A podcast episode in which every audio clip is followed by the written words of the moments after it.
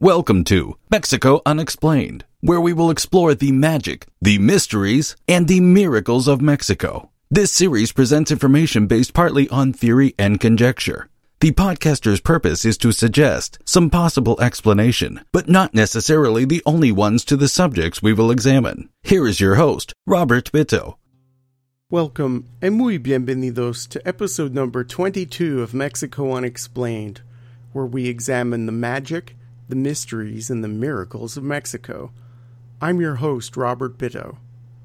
What's that huge creature in the skies of Chihuahua? In this episode, we will investigate the gigantic bird sightings happening all over northern Mexico and the Rio Grande Valley of Texas for centuries.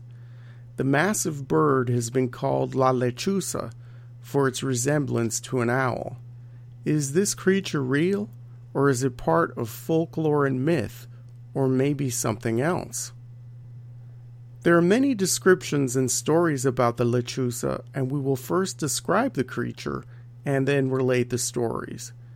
Depending on which telling you hear, the massive bird can range in stature from the size of a small human to seven feet tall and can have a wingspan of 15 feet. It is sometimes described as black in color and sometimes as white as snow. In most cases, it has been said to resemble an owl. In other cases, it's more like a huge raven. Some accounts say that the lechuza's face is that of an old woman, or of something more otherworldly, with large, dark, almond shaped eyes. In all cases, the lechuza flies and is seen at night. It has been reported only in the Mexican states of Chihuahua, Coahuila, Durango, Nuevo Leon, and Tamaulipas, and on the American side of the Rio Grande in Texas. There are many different legends surrounding the sighting of the creature. What could the large variety of explanations mean?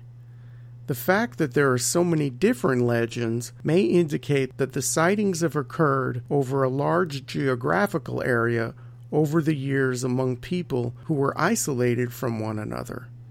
One town may have made sense of the sighting in one way, while another town a thousand miles away may have made sense in another, without ever communicating with each other about it. I will explore a few of the main legends here. One of the main themes running through the stories regarding the lechuza is that the creature was once a woman who was wronged and who is seeking revenge. Some say the lechuza is a woman by day and turns into a huge owl by night. Some say that the lechuza snatches kids because her own child was killed by angry villagers for a crime he did not commit. In a variation of this, the child was killed by a drunk, and so now the lechuza exacts revenge by hanging around bars, waiting until closing time to attack bar patrons who stumble out into the street after hours, not knowing the danger from the sky about to rain down upon them. In some of the legends, La Lechuza is not a shape shifting person at all, but a witch's familiar much like a black cat, and does the bidding of the witch, attacking people and destroying property on her command. Other stories say that the bird is a minion of Satan himself. Not only is the lechuza said to take humans as prey, it also preys upon the negative emotions of humans acting as a psychic vampire, drawing power from emotions surrounding human conflict and distress. The lechuza has been known to appear outside of houses during domestic quarrels, waiting for one of the people involved to storm out of the house to then be snatched and carried to the lechuza's lair. The lechuza has a special fondness for children especially for those who wander away from home after dark. If you feel secure in your home, the creature will make crying sounds like a baby to lure you out of your house. It's also been known to make a whistling sound, like a human whistling. If you answer it back with a whistle of your own, the lechuza will swoop down and carry you away. If you wake up in the morning and see large scratches on your door or window sills, it means that the lechuza was there and is coming for you. So you must prepare yourself accordingly. Can the lechuza be killed? How can you protect yourself? Because the creature is magical, according to legend, the lechuza possesses supernatural powers, and care must be taken to kill it or to ward it off. If you shoot at it and it doesn't die, you die instead. If any part of the lechuza touches you, even a feather from its wingtip, you will die. If you dream about the creature, that means someone in your family will die. In many stories, the lechuza has been killed, but when the sun comes up, the body of the bird transforms back into the body of a haggard witch. There are several things one can do to ward off an attack by the creature. Hanging a rope with seven knots in it outside your front door or on your porch shows the creature that you acknowledge and respect it, and it will leave you alone. If you see the creature flying at you, an attack can be repelled with a combination of salt and chili powder thrown into the lechuza's face. If salt and chili powder are not handy, you can always recite the Magnificat, in Spanish La Magnifica, a Catholic prayer taken from the Gospel of St. Luke, where the Virgin Mary is praising the powers of God. It is also called the Canticle of Mary and celebrates the Visitation, the second joyful mystery of the Holy Rosary. The prayer must be recited in the normal manner and backwards. I'm not sure if this would work. How much time would there be to say this prayer forwards and backwards if a massive bird came out of the sky and was swooping down on you? In any event, it made the list of possible lechuza repellents. Some stories of lechuza encounters have happened well into the 21st century and continue to this day. In one recent story, near the town of El Tigre, Chihuahua, a man was driving on a dirt road outside of town when the creature began swooping down on his truck. At one point, it hit the truck's windshield and bounced onto the road in front of the vehicle. The driver gunned the engine, ran over the lechuza, backed up over it, and ran over it again to be satisfied that he killed the creature. Unfortunately, from the rear view mirror of the truck, the man saw the lechuza rise again, and he instantly had a heart attack and died at the wheel. This, according to the passenger in the truck. In another story, the lechuza was hanging around a small town near Nuevo Laredo sometime in the 1950s. The townsfolk gathered together to come up with a plan to kill it.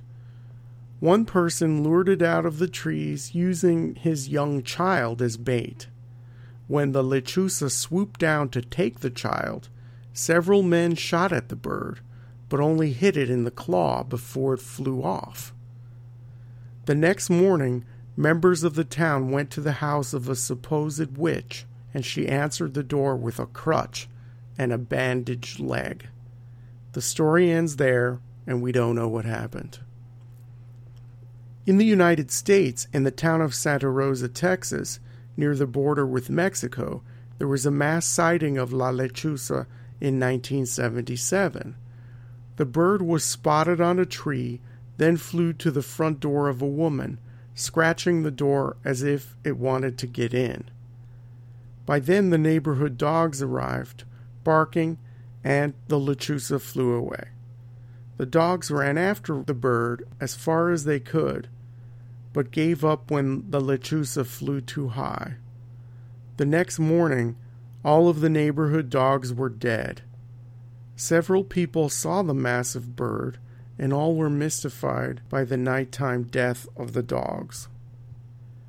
Could the legends of the lechuza exist because they are describing an actual animal? If so, is there physical evidence of the animal's existence? Among the many reports on the internet about this creature, most of which are written in Spanish, there exists only one photo of a supposed lechuza killed in northern Mexico. I have a copy of that photo on the podcast website, MexicoUnexplained.com. The bird appears to be a huge white barn owl with a 15 foot wingspan. Some dismiss this as a hoax or a fake, something cropped and photoshopped. This, however, is the only piece of photographic proof of the creature's existence.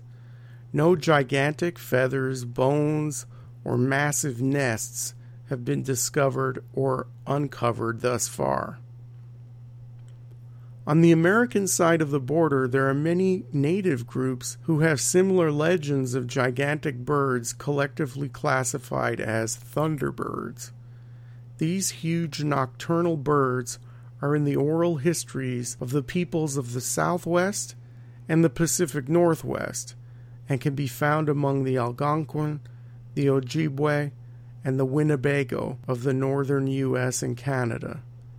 The thunderbird has garnered serious interest from cryptozoologists, those who study fabled or yet unknown animals, as sightings of these massive birds have also continued through to the 21st century.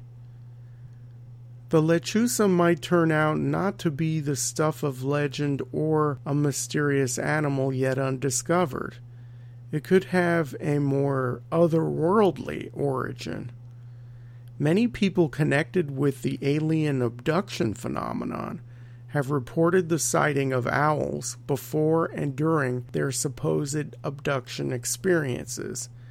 Many alleged abductees or experiencers claim that an owl is used as a screen memory to take the place of the aliens themselves so as to cause the human less trauma in dealing with the abduction experience. Owls are often associated with a rival of the Greys, the short, menacing, spindly, hairless creatures with black eyes who carry off humans for experimentation and tests in the UFO lore. The topic of screen memories and the alien use of owls is discussed at length in a nearly 400 page book by Mike Clelland titled The Messengers Owls, Synchronicity, and the UFO Abductee. Whitley Strieber, the author of the famous book about the alien abduction phenomenon, Communion, also links owls to the arrival of the Greys. Could the Lechuza legend be used to manipulate people during an alien abduction? We are not shy to explore all angles of the mystery here on Mexico Unexplained, and this includes possible off world explanations for what we look at. The possibility that the lechuza is being used by the Greys in their nefarious doings is not off the table here.